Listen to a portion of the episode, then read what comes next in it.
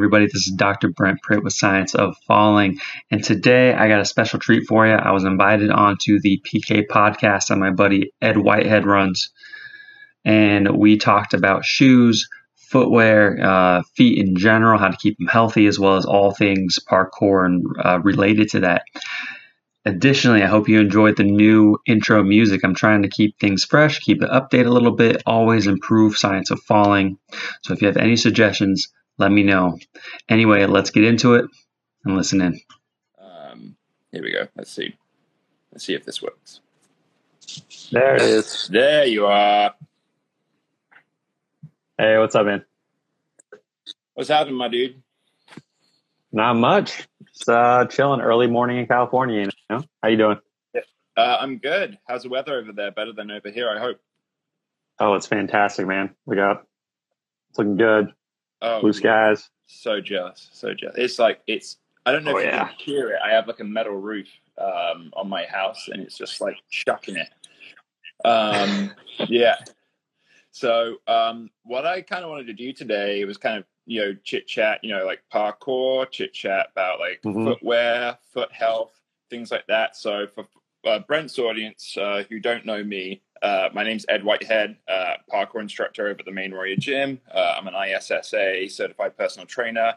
I've been doing parkour for a little over you know 10 years probably 11 12 at this point been practicing coach for about seven um uh met brent through parkour swell dude um uh he's a groomsman at my wedding and all that stuff and he's uh been a really good friend um brent you want to give a little bio about yourself for my folks Yeah, for sure. Um, my name's Brent Pritt. I'm a doctor of physical therapy. Uh, I was actually going to University of New England in Portland, Maine for a while. That's how me and Ed hooked up. Actually, the one of the first places I ever went to when I moved to Maine, like in the first two days, was the Maine Warrior Gym, and uh, it was kind of my first little main family out there. So it was really cool to meet everybody and uh, find that kind of like mindedness there. Uh, yeah, so I'm a doctor of physical therapy. I moved back to California. Um, still up in the air if I'm staying here going back to Maine but I work as an outpatient physical therapist um, at a place called Stone Hills Physical Therapy. And I run uh, Science Falling. It's a project I started about six months ago, I think, when I was studying for my boards, all about basically bridging the gap of falling techniques and balancing into the physical therapy world. Because I just don't think, you know, some of the cool techniques that are in parkour uh, ever translated into that world. And they're just so beneficial. Uh, so, yeah, that's me. Yeah, and you know, do come back because we miss you a ton, bud. Uh, yeah, yeah, like, come back. Um, but uh, yeah, I think you know it's it's interesting, right? Because I think I was actually talking. I forget who I was talking to yesterday, but uh, we were talking about. Oh, it was Jesse. I was talking to Jesse because we were out training. Um, but um, talking basically about you know the healthcare model, right? How it's very like remedial versus preventative, and I feel like you know there's the assumption that you know there's not money in preventative uh, healthcare, and that's why there's so much focus on um, you know treatment versus prevention. But I think like a big part of like what you're aiming to do with Science of Falling is to prevent those injuries from happening in the first place, which I think is pretty noble. Mm-hmm. Hundred percent, hundred percent. Yeah, it's it comes down to insurance, and I know a lot of your audience doesn't really probably doesn't care that much about Yeah, the right. insurance side. It's all about parkour, right? But yeah, so it comes down to insurance, and it's all red tape. It's so hard to get people like the actual help they need because insurance doesn't want to pay out. But I'm like, parkour is such a functional, like awesome sport that it. I told somebody the other day, it's like driver's ed for the body. You know, everybody has to take a driver's ed course for to drive a car, but nobody has to learn how to you know drive their own body and be able to protect themselves and use the the emergency brake, which I you know is basically falling. Like Yeah. it doesn't make any sense to me. It feels like a, something that every kid in high school and middle school should be taking as a PE classes, like parkour, how to fall. Like it's just so useful. Yeah, I mean, have you are you familiar with the uh, Sierra program, uh, like high school phys ed, like during the Kennedy administration at all? Sounds familiar, yeah, so a little like bit. But you're, um, sorry, go ahead. no, I said, I said, yeah, sounds familiar. But you're the history buff. That's your that's your lane, man. yeah. Um, I mean, it was, I forget where exactly in California, but it was the La Sierra high school, and essentially it was part of a um, bid from the Kennedy administration that it was essentially like proto parkour, right? Where like they had the idea that you know if you have a strong body, you have a strong mind, and then you're going to be a more productive citizen uh, to the uh, republic. You know, so mm-hmm. uh, yeah. So there was this program. It was almost a little militant. You know, like it was a lot of mm-hmm. um, like calisthenics, uh, but like these like I don't know. It's, it's kind of like in old movies where like it's like they're 16, but they're really like 45. Like these kids are like jacked. You know, like they they didn't look like teenagers, but they like the um, the discipline and yeah, the self discipline and the rigor that they were going through was like some pretty like rough stuff, um, mm-hmm. which I think you know is kind of lacking uh, today. There's not enough like challenge, and I think you know parkour is kind of like you know the productive struggle, right? And being able to learn yeah. and be able to learn yourself through that. Um, so you know, I think you know moving into like footwear, you know, there's a lot of I think you know it's funny. I just recently switched footwear. I'm wearing um, mm-hmm. familiar with uh, Strike Movement. No, you were telling me about this, and they're pretty good, but I haven't worn them or really tried them out yet. Yeah, they're they're a little on the pricey side, but I think it's you know it's worth it just from the performance that I've been getting out mm-hmm. of them. Just like from the grip alone, they're godly. Yeah, it's like this cross-platform, like solid rubber construction. Uh, uh, but the big thing about them is that they're kind of they're they're very flat, and they have like a low drop point on them. Yeah. But not like I've been training in the Vans Ultra range for a better part of like almost two years up mm-hmm. until I was in the strikes. And, you know, I was of the mind that, you know, having a little bit of extra cushioning, you know, was, you know, saving my joints and stuff. What I actually found, which was super surprising, is going to more minimalist footwear. I found that it was a lot more responsive and I actually have less joint pain uh, I'm able to manage things and impacts better. Whereas kind of letting the foam do a bit too much for me. So, you know, in your experience of footwear and kind of like the science of falling mm-hmm. project, like how does footwear, um, you know, affect one's health and their joints and you know the you know fall risk and things like that? It's huge. It's so huge, and I think it's one of those things that uh, you know, for babies where we pop out the womb and we got these nice toes splaying out and these feet are, you know, not necessarily ready for the world because you're you're just popped out, but you, you're yeah, your muscles are primed to get up and start, you know, working and trying to learn how to use that foot and everything. And as we grow, at some point, we uh, we just either our parents or you know grandparents, somebody puts us into these little tennis shoes.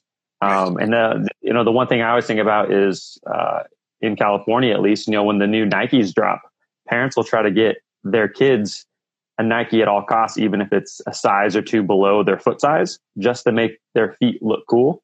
And then think about that, what that does to a foot. Yeah, exactly. Like it scrunches their foot. You're basically doing like the Chinese foot binding it on like a, a certain yeah, level. Well, it's, it, it's funny when you said that because I didn't like uh, the way I heard that was like they were trying to like intentionally shape their foot a certain way, not just to have like cool, cool sneakers on their feet. Like, wait, that's a little weird. Uh, but, but I no, but saying, yeah. Yeah, essentially, shoes have become this uh, status symbol, and this, uh, which is, I mean, fine. Like, I love, man, I'm a shoeaholic. Like, I'll buy shoes and try to like buy the coolest ones I can, but um, it destroys your feet, man. And it's all the cushion, it's the the heel, um, or the lack of a zero heel drop, and it's just, you know, the, the toes get binded. That's where bunions come from, and all these things. Like shoes have so much to do with our foot health and our movement ability. And if you get something that's more minimalist, your foot's going to work the way it should work. You won't get you know jacked up toes. You will have a strong arch and a strong just foot in general. And you know, in terms of parkour, since that's kind of the audience we're going for here, um, you're going to move better with less impact force and you're going to use your ankles, your knees, your hips, yeah. everything a lot more efficiently to absorb the force rather than waiting for that, you know, that one or two inches of foam on the back to take yeah. all the force for you. And then you just get lazy. I mean, it doesn't make much sense to me, but it's, it's the way we've been, um, inundated with these shoes since we were a kid. And it's just, you know, it's what we're used to and moving to a minimalist shoe seems scary because it hurts you're not ready right it. and i think you know as you said i think it's been the the the narrative that's been told for so long is that you know like supportive and cushiony footwear is going to give you better endurance and stuff but it's really just kind of like you know, so almost like a safety net and kind of like a crutch. I've found, you know, like um, you know, I'm noticing that I'm mm-hmm. even in just like two weeks of wearing shoes, I'm like jumping farther, jumping higher. Um, my landings are better, they're quieter. Um, so you know, I'm you know, I'm a I'm a convert. Like I'm I'm getting into you know, minimalist footwear. Um, I still have an arch in, in my in my shoe because I do have pretty flat feet and have this like, mm-hmm. like Q angle with my knees. Uh, but just like having that flat foundation, I'm noticing um, big improvements in my own personal parkour practice. Yeah, and I think that's uh, one huge important thing, kind of what you're saying, but it's kind of a tangent off of it. Um, is that even though minimalist shoes and you know things with a shoe with a wide toe box are really really good for you, there is a breaking in period. There's a getting used to it period. There's a period right. where your feet and your legs are going to feel like they're trash because you've never done this before. Um, I always say it's you can't go into the gym and never have lift you know lifted 400 pounds and then lift 400 pounds. It doesn't work. And right. people look at your feet like there's something different because we're on them all day, but we're on them all day with pillows on our feet because these shoes have so much foam. So the minute you go essentially barefoot or you know minimalist footwear everywhere, you're going to be sore. Your arch is going to be working more. Yeah, you know your your bones are going to be remodeling. Like they're not ready for that force, especially in parkour. So it's it's there's a breaking in period, and in the first couple weeks, if you're not ready for that um, terrible, terrible, like just bad time of being sore all the time, you're not going to make it, and you're going to have the misconception that they're actually bad for you. But I think you're right. Like after two weeks, you probably feel right. great. Yeah, and and that's kind of, I mean, you know, the there is some foam in these strikes, right? It's not like a total zero drop, but it's a, mm-hmm. you know, it's a, a, low drop, right? So like I'm a, I am a lot lower to the ground, so I definitely feel it. And you know, it you're right. Like you definitely don't want to be going into the gym with like a pair of like five fingers and like expect mm-hmm. them to feel like ultra rangers. You know what I mean? yeah, like bruise your heel or something. Um, so yeah, there's de- you definitely want to like wean yourself in. It's interesting, you know, like with, um, you know, I've had concurrent ankle injuries over the course of my parkour career, and mm-hmm. you know, wearing you know wearing these shoes. Uh, I had a pair of um, low top uh, low tops that I wore briefly of, of the specific shoe, and even though it was a low top, just like being lower to the ground.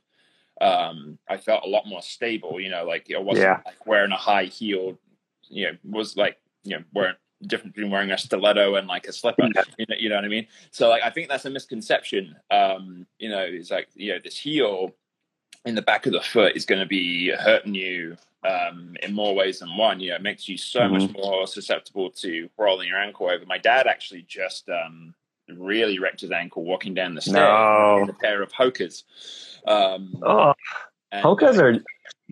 I have lots of patients that come in now, and they're all about they love Hokas, and I'm like, Hokas are cool, but they're just a normal running shoe. Like, there's yeah, not really much of one at that. yeah, yeah. yeah. Um, carry on. Yeah, sorry. Yeah, no, it's like you know, it's just like the the archetypical thick-heeled, soft, pillowy running shoe, right? And he wasn't even doing anything; he was walking down the stairs, and now he might have an avulsion fracture. You know, so like, yeah. So it's um, yeah, he's he's going in this week to go speak with an orthopedist. Um, he had an X-ray and like nothing's definitive, but it's like pointing towards that, uh, which is uh. unfortunate because he's a marathon runner and stuff, and it would like put him out for a while. Um, but yeah, I mean, yeah, it, it's it is interesting, just like how yeah, like parkour is cool because I feel like it it's trying to almost like it's, it's kind of like you were saying it's like you know the like driver's ed for the body like coming back to the roots and the foundation of it where you know there's so many things that are trying to like kind of forget like where you know how we move and where we come from right getting more in touch with our environment more in touch with our own bodies and in tune with it you know with like you know big machines and things to like you mm-hmm. know up our chests and our glamour muscles and then like walk around like this all day. Yeah, you know, you know. So like it's yeah, I think you know, I it, it's interesting with parkour though because like it's it's kind of hard. It's a hard sport to monetize uh, because of how inherently accessible it is. You know, it's kind of a catch twenty two where like because like I mean, if you look at skateboarding, for example, right, you have mm. um, a quantifiable competitive um, model for the sport right? And then you have like you have the deck and you have the grip tape and you have the trucks and the wheels and the bearings and whatever. So you can all like sell that and like a company can be like, we're going to sponsor uh, Bam Margera or like uh, Neen mm-hmm. Williams to go like wear our t-shirt and do some cool stuff on skateboards and maybe put a sticker on his deck or something. But like with with parkour, it's a little harder because it's a bit more, it's broader and it's more nuanced and um, you know there's no, it's, it's a young sport still right um, relatively speaking so it's yeah. you know the standard for footwear hasn't really been super established yet right like there have been attempts to make footwear for parkour like um like k swiss was probably the first in that i can think of that um i was trying to uh, uh replicate the Kalenjis um in the uh the, the k swiss ariake and mm-hmm. um, I had a pair of those, and I thought they were the coolest ever. And it was just like, it just, um, a little cringy now. But um, then, um, you know, Tempest has had a couple of iterations of parkour shoe, and their most recent one, the uh, the the Flair Pro Model One, um, mm-hmm. that Jesse La Flair is, um, you know, his signature shoe that they're all wearing on um, Ultimate Tag and stuff like that. But even then, it's kind of like you know, it's got this thick heel and stuff like that. Uh, but going on to uh, tag and stuff, you know, like I've, I've been watching World Chase Tag at all. No, man, I don't have TV. I really want to. I have Netflix and stuff like that. But oh my god, I know they're fin- they're finally airing it on TV, right? So I mean, I've yeah. watched, kept up with the YouTube videos and stuff from the past, but I haven't seen any new stuff. But you know, it's it's kind of interesting that they're all. I think padding in a shoe has its place. I think, um, I'm gonna I'm gonna make it akin to a CrossFit thing that I, I kind of talk about sometimes. So so if you look at a CrossFitter in a competition, right? They do kipping pull-ups. Yep. Because they're they're efficient. They're they save time. They're super quick. Um, but I listened to a chiropractor one time who's a really cool chiropractor that I, I follow. Um, but he was kind of he's big in the CrossFit world, and he says, you know, you, there's a time and a place for everything. But a kipping pull up should, pull up should only be in competition because it doesn't actually make you any stronger. It's all about technique. And once you have the strength underlying that kipping pull up, you're going to do way better in competition. So do normal pull ups outside of the competition and only do kipping pull ups in the competition. So if we bring that to kind of the shoe era, you know, train everything barefoot, train everything with minimalist shoes. So your feet get super, super strong. Your mechanics get on point. And then once you're in a competition, throw on some of those Jesse Flair shoes, have the padding there so you can make those big jumps and make those big dives and chase tag. And now you're almost superhuman because you have that extra padding that's would deter from you most of the time, but because you're only wearing it in certain points, it actually ups your game a little bit instead of detracts from it. Does that make sense?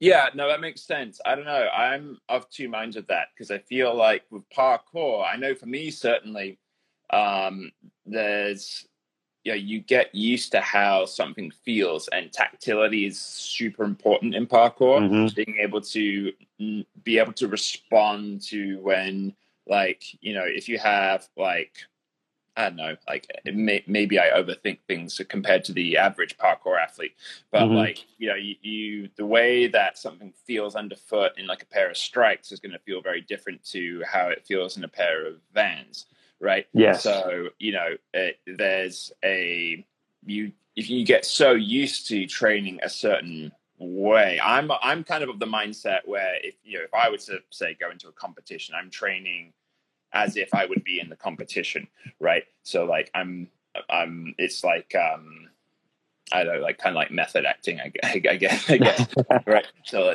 you know, like being, you know, always like kind of game ready, um, and knowing what to expect. I think, you know, if I were to, you know, if I'm training in my strikes and then go into competition with, um, you know, like the ultra range, it would feel kind of weird. Yeah, I get that. I get that. Yeah. I think maybe it's a, maybe it takes a ramp up period. I don't know. Cause for me, it's like, you know, because they, they, go they go hard in those competitions. Any kind of parkour competition, you're you're hucking it, you're diving for it, whatever you're doing. You don't your body kind of goes on the wayside for that competition. Yeah. So I think I mean if we're talking like that, I totally agree with you. And maybe if you're trying to get the best of both worlds, you do like you normal training, always in a barefoot, always in the strike movements, whatever you want to do. And then like, you know, for a month before the competition, you train in the shoe you plan on training in, or you just train in the shoe you've been training in if you're okay with that extra impact on your foot. I mean, the body does have its limits and you have to train with those impacts to make it so you can kind of survive the competitions. Yeah. Um, I think it just, it's, it's a personal opinion, but I, you know, I agree with you. Um, I just think there's, there can be some benefit to switching shoes out um, for the shock absorption factor, maybe not for the feel factor. Yeah, no, I mean, you know, I've, I've, it's, it's interesting because I, like, I made like a bold switch over to the strikes, and you know, like, I haven't trained outdoors with them yet. I mean, like, mm-hmm. like you're in a controlled gym environment. We have like wood obstacles. There are hard obstacles. Um, you know, so I'm prepared. You know, in in that sense. Um, mm-hmm. But um, you know, I haven't tried going back to the vans yet to see, you know, to kind of feel the difference. Yeah. Um, but you know, just like just in the improvements that I see in like my technique and and how it how I feel afterwards training, it, it, I feel like I'd be hard pressed to go back. Totally understand. Well, yeah, I used to my first minimalist type shoe, basically with the you know a flat sole and good grip, was the Feiyues. And man, going from um, my, when I first started parkour, I just wore like running shoes inside because I was I was an idiot. But uh.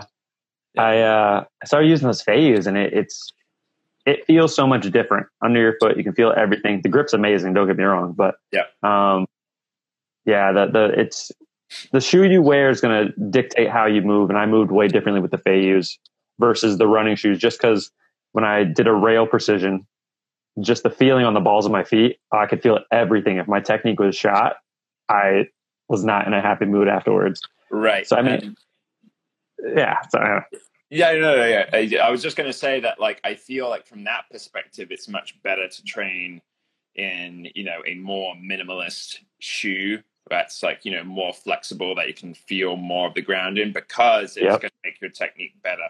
Like mm-hmm. with, mm-hmm. um, you know, think you know, big padded heavy shoes, um, you know, or, or just padded shoes, um, you're going to there are going to be things that you don't necessarily feel in the moment, but you know, over time is going to come back to bite you. You know.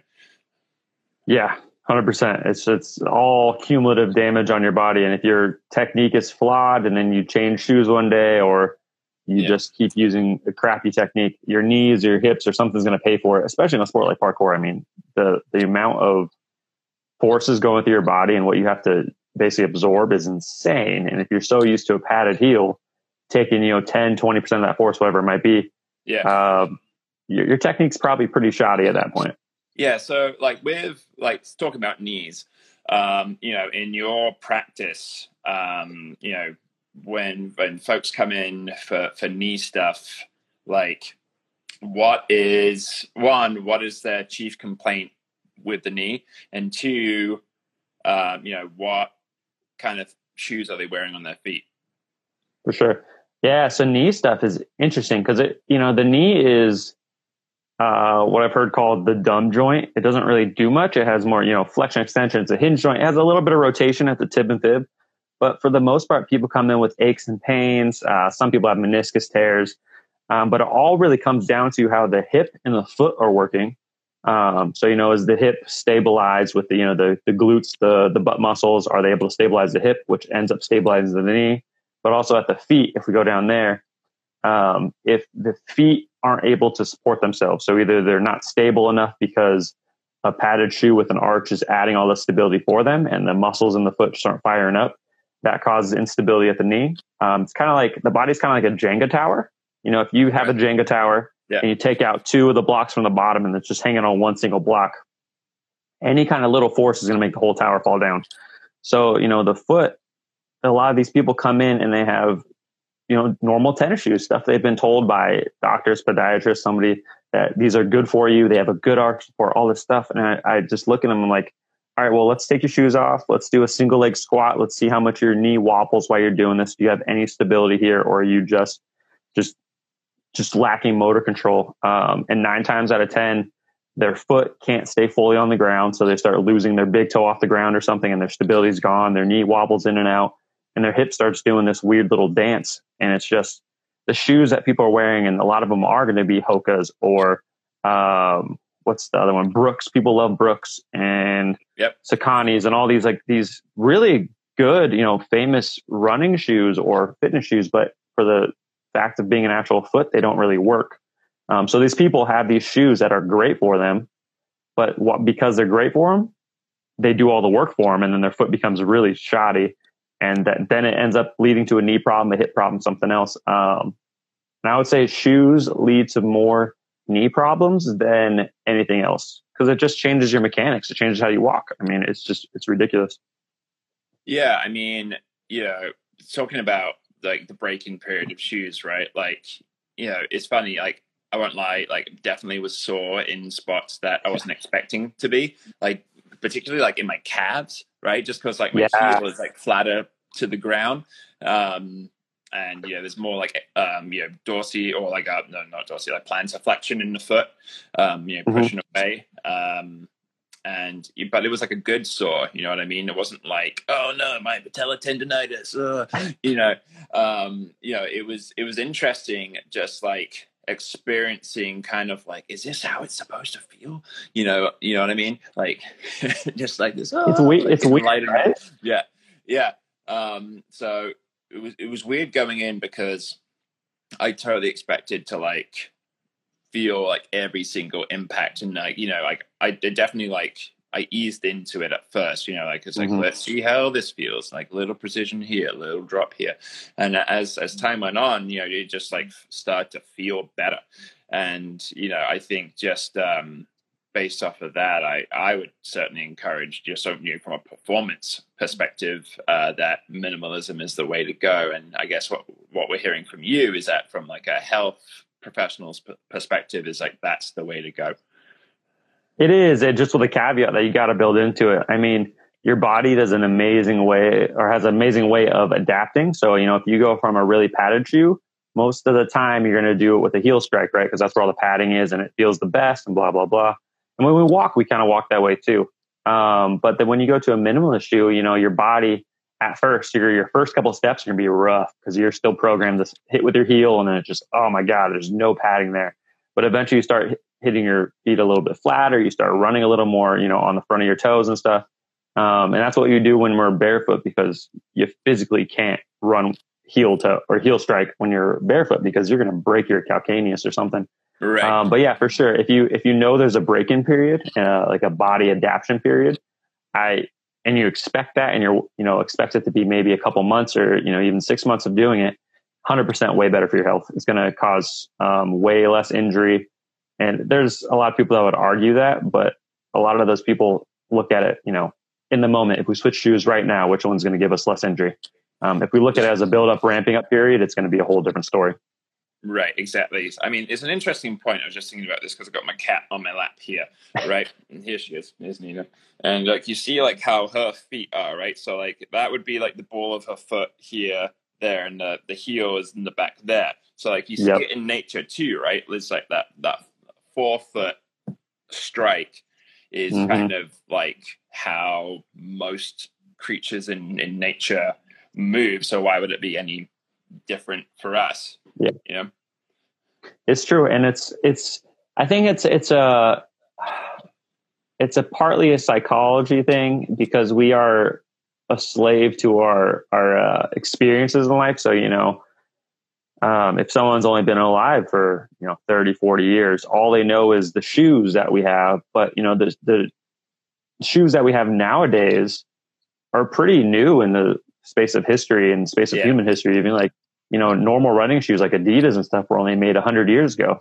And then they started, you know, trying to change the heels and adding more padding because there was, you know, you have to get speed during when you're running, which was a big, you know, a rich person sport back in the day because you had to be able to afford these shoes. Um, you're looking at how fast your turnover rate is for your feet or how long your stride rate is. So they said if we add more padding here, we can increase the stride rate, which means that we can go farther faster and it was just this really misconceived notion. I mean, it was a, it was a well put together idea. It made, it made sense and it works. Um, but that, that's the problem. We have good intentions with these shoes And now that's all we know. So that it seems normal, quote unquote, but you know, also being obese and overweight and unhealthy in America is normal right, too. Yeah. So the normal, the normal isn't yeah. good. It's, it's, it's what we just are okay with. And minimalist shoes are actually the real normal. They're not even normal. Shoes in general aren't normal. Um, right. but like, you know, it's, it's what is more normal for us while adding the protections that we need in the modern world with nails and, you know, some places like have needles and stuff in the ground and parks and whatnot for kids. Like you don't want those kids walking around there um, without shoes on. So having a minimalist shoe with a wide toe box is going to make your foot more normal. Um, and I think it's just it's another fact to reiterate. This is you know having a left and right shoe, which seems pretty obvious to most of us, is a pretty new invention. It's I think it's only been around for I think it's around the same, like 100 years or so, maybe give or take 20 years.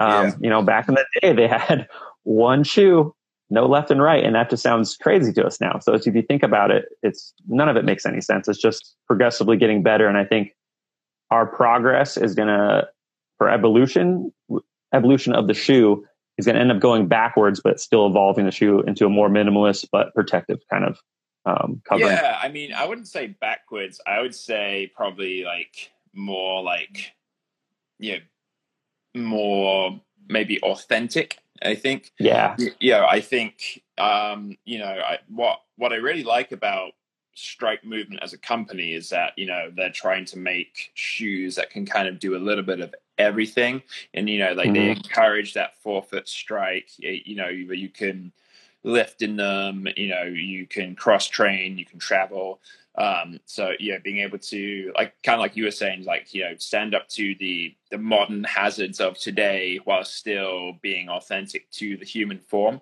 Uh, mm-hmm. So I think you know, um, I think that's what um, you know. Definitely, like you know, if you're looking to you know, if you are a parkour athlete and you're looking to be as good as you can, I think you know you need to be authentic, and you know there may be a bit of an awkward like. Um, you know break-in period. But I think you know the main takeaway from this, I think, is that you know um, minimalist is better. It doesn't have to be like a five finger, uh, just like piece of rubber slapped onto your foot, but like it, you know, it doesn't want to be, you know, like finding like a nice middle ground between like you know this like high heeled Hoka and you know like a, a slipper. I think is you know athletically the way to go.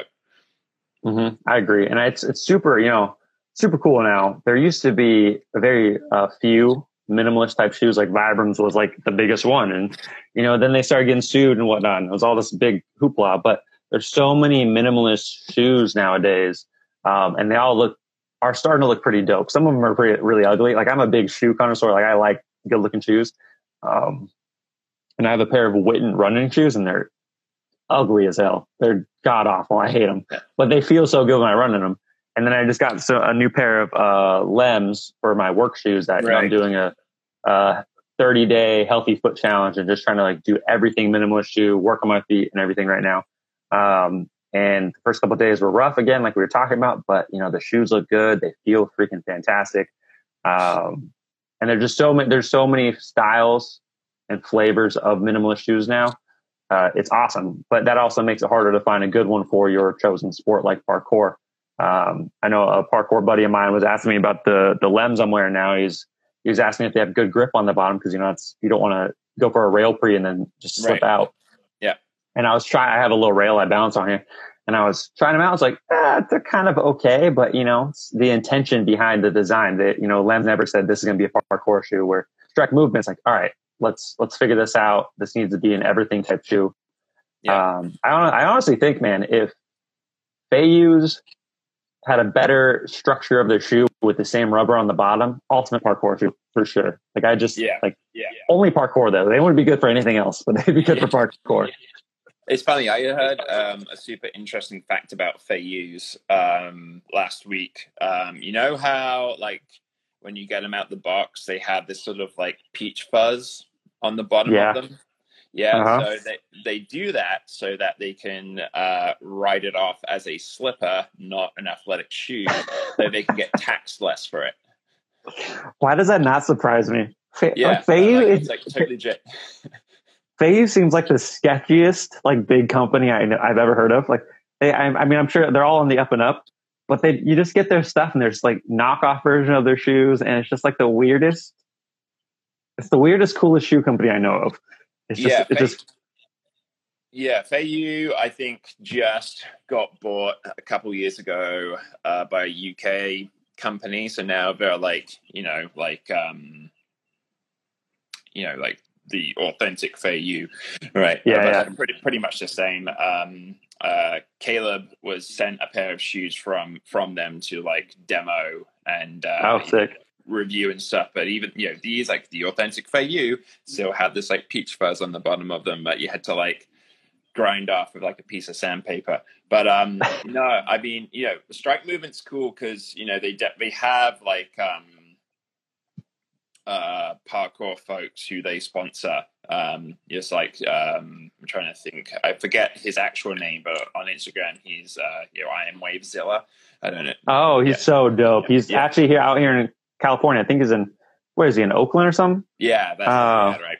Yeah, and he's he's got what what's their uh he has a gym, doesn't he? Oh, uh, I don't know. Um, yeah, he has a gym, but I, I think his uh he has like the team squadron or something like yeah, that. But yeah. oh, that dude. Just because we're talking about him, that dude has the sickest, like, dopest, just cleanest flow I've ever seen. I can watch that guy just move for hours. Like he's he's up there with um, was it? I never can say his name right. Bosky, Bosky. What is his yeah. name? Yeah, like I think those two have the cleanest movement ever, and it's just yeah, it's dope. I don't know. Sorry, I just got I'm I'm man crushing right now. I'm man crushing on that man's parkour skills. Yeah, well, strike movement. There you go. Uh, I am Wavezilla, endorsed by Strike Movement. Um, yeah, so I, well, well, it's funny. We kind of like got off track a little bit with like we were talking about like talk about more about parkour and chase tag.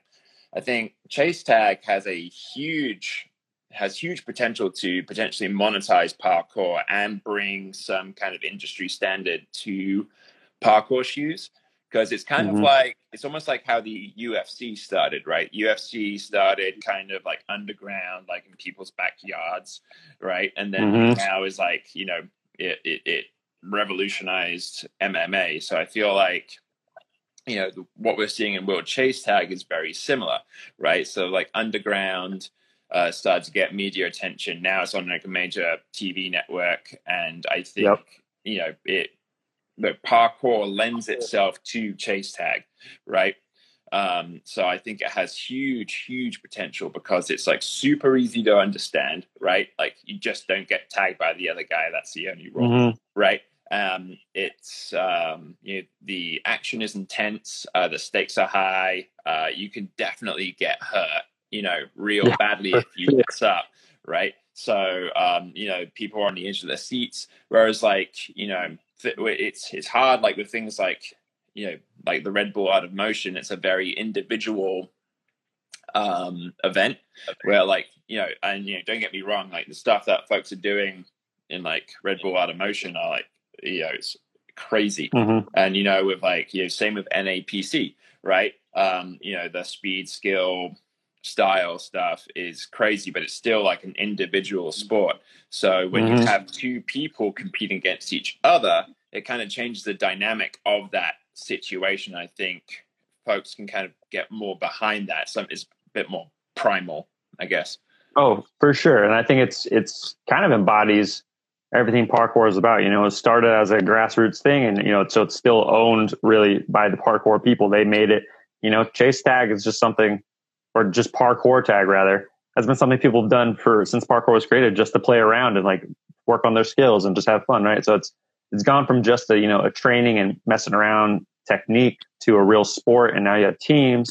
And like we were talking about before about monetizing parkour, you know, this gives people a chance to you know sell some like team swag and get the shoe brands, and you know, it's it turns into an actual um, like an industry. What would be? It, yeah, an industry that's accessible to the modern person um, because it's interesting.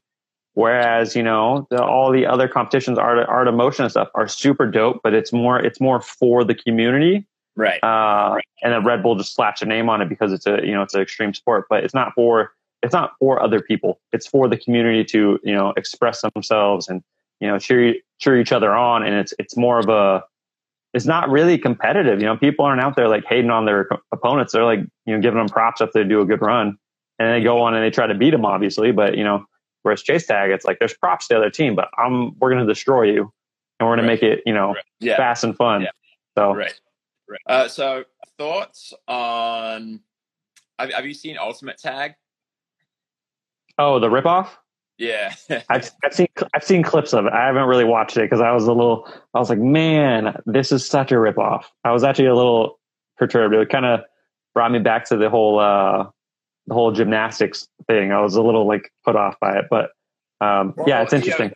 it's interesting in that you know, like I I watched the first season, um, and then you know, as it went on, you know, it was like it was entertaining for like the first couple of episodes, but then you know, you would see like, it, yeah, it was very like kitschy and you know, like it was obviously you know reality TV, right? It was like very oh for sure gimmicky and like you know like folks coming in, you know, like you know, like, here comes like the flow and Spitfire, as opposed to like uh, Tavon McBee and Sydney Olsen, right? Like it kind of like it almost like delegitimizes the athlete. You know what I mean? It totally does. And a lot of those weren't a lot of those people who did who were the actual like chasers actually pro athletes, parkour athletes and stuff like they were. Well, yeah, you know Sydney Olsen, uh, Jesse. Oh, was Sydney Olsen? Yeah, yeah. Uh, oh, yeah, for sure. For um, uh, they're Tempest.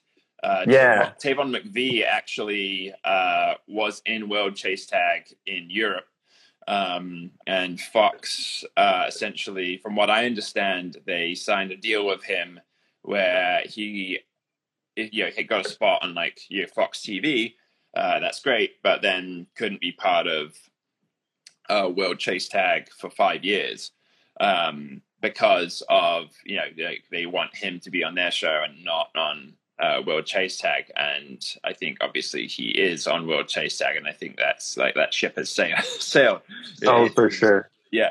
Um, so yeah, it's uh, the, the, the thing that I really like about World Chase Tag is that you know it's it's fun, it's easy to understand, but it doesn't like treat parkour like it's a child. You know what I mean? Like it it it it respects the athlete for their athletic prowess and their skill, whereas something like Ultimate Tag turns it into like a pageant. And you know, I don't think people are going to remember Ultimate Tag, but I think people will remember World Chase Tag. Well, World Chase Tag is like it's it's real. It's got that kind of gritty kind of feel to it. Like it's just like it feels like you're just watching people in some industrial area just like throwing down and having a great time versus, you know, like uh Ultimate Tag reminds me of that show. Uh, you may have never seen it in the 90s, American Gladiator. American Gladiator. Yeah. yeah. It's the same thing. It's like these people with these stupid names and they're all like really good athletes in their own right but now they basically get bought out and are owned by the corporation that you know the cnbc or whoever it is and then um, they change it and they don't make it a sport anymore. It's a yeah it's a pageant show like you said where world chase tag. It's here's these athletes. These athletes are doing what they do best and they're going to throw down with their best skills and not have to use these stupid names unless they choose to have a nickname or something right? I mean it's them being them really authentic. Yeah, I mean, it's just it's funny, right? Like like with the um like the intros for the athletes are like on Ultimate Tag are like always the same, like pre-recorded BS. It's like you know, yeah. Jesse La Flair shows up, and like you know, I'm not going to knock Jesse La Flair. He's made a real name for himself. He's a great athlete. For sure. But like you know, just like ugh, it's so kitschy. It's like you fly in my airspace, I'm gonna shoot you down. Whatever. Like it, it doesn't make any sense. And then like they have like um like they have well most of them on Ultimate Tag are parkour athletes, but then there's like there's a couple like Cirque du Soleil acrobats, and that makes sense. But then they have like competitive weightlifters. Like, who thought that was going to be a good idea? you know, like uh, whatever. I don't know a real name, but like the Iron Giantess or whatever. Like, okay, like lump, like you know, very strong competitive, you know, power lifter. Like mm-hmm. that's great, but like doesn't lend itself to like jumping over obstacles and stuff like that. No, not even close. You know, um, man, but no, World Chase Tag excites me a lot. We actually had our own Chase Tag event like a couple weeks back over at um, the Warrior Gym. Yeah, I saw some videos that looked super awesome. I was, I was actually jealous I wasn't there. It looked so much fun. Yeah, uh, I was emceeing the event, and um, it was it was a lot of fun. And I feel feel like it led lent some authenticity to it. You know, having like a, a British announcer because that's what they've done in the past. Um, yeah, yeah, uh, yeah. The, the, real experience. Um, so let's let's wrap things up a little bit because um, we both get on with our our day. Brent, if they want, if folks want to see more of your stuff, how do they see it?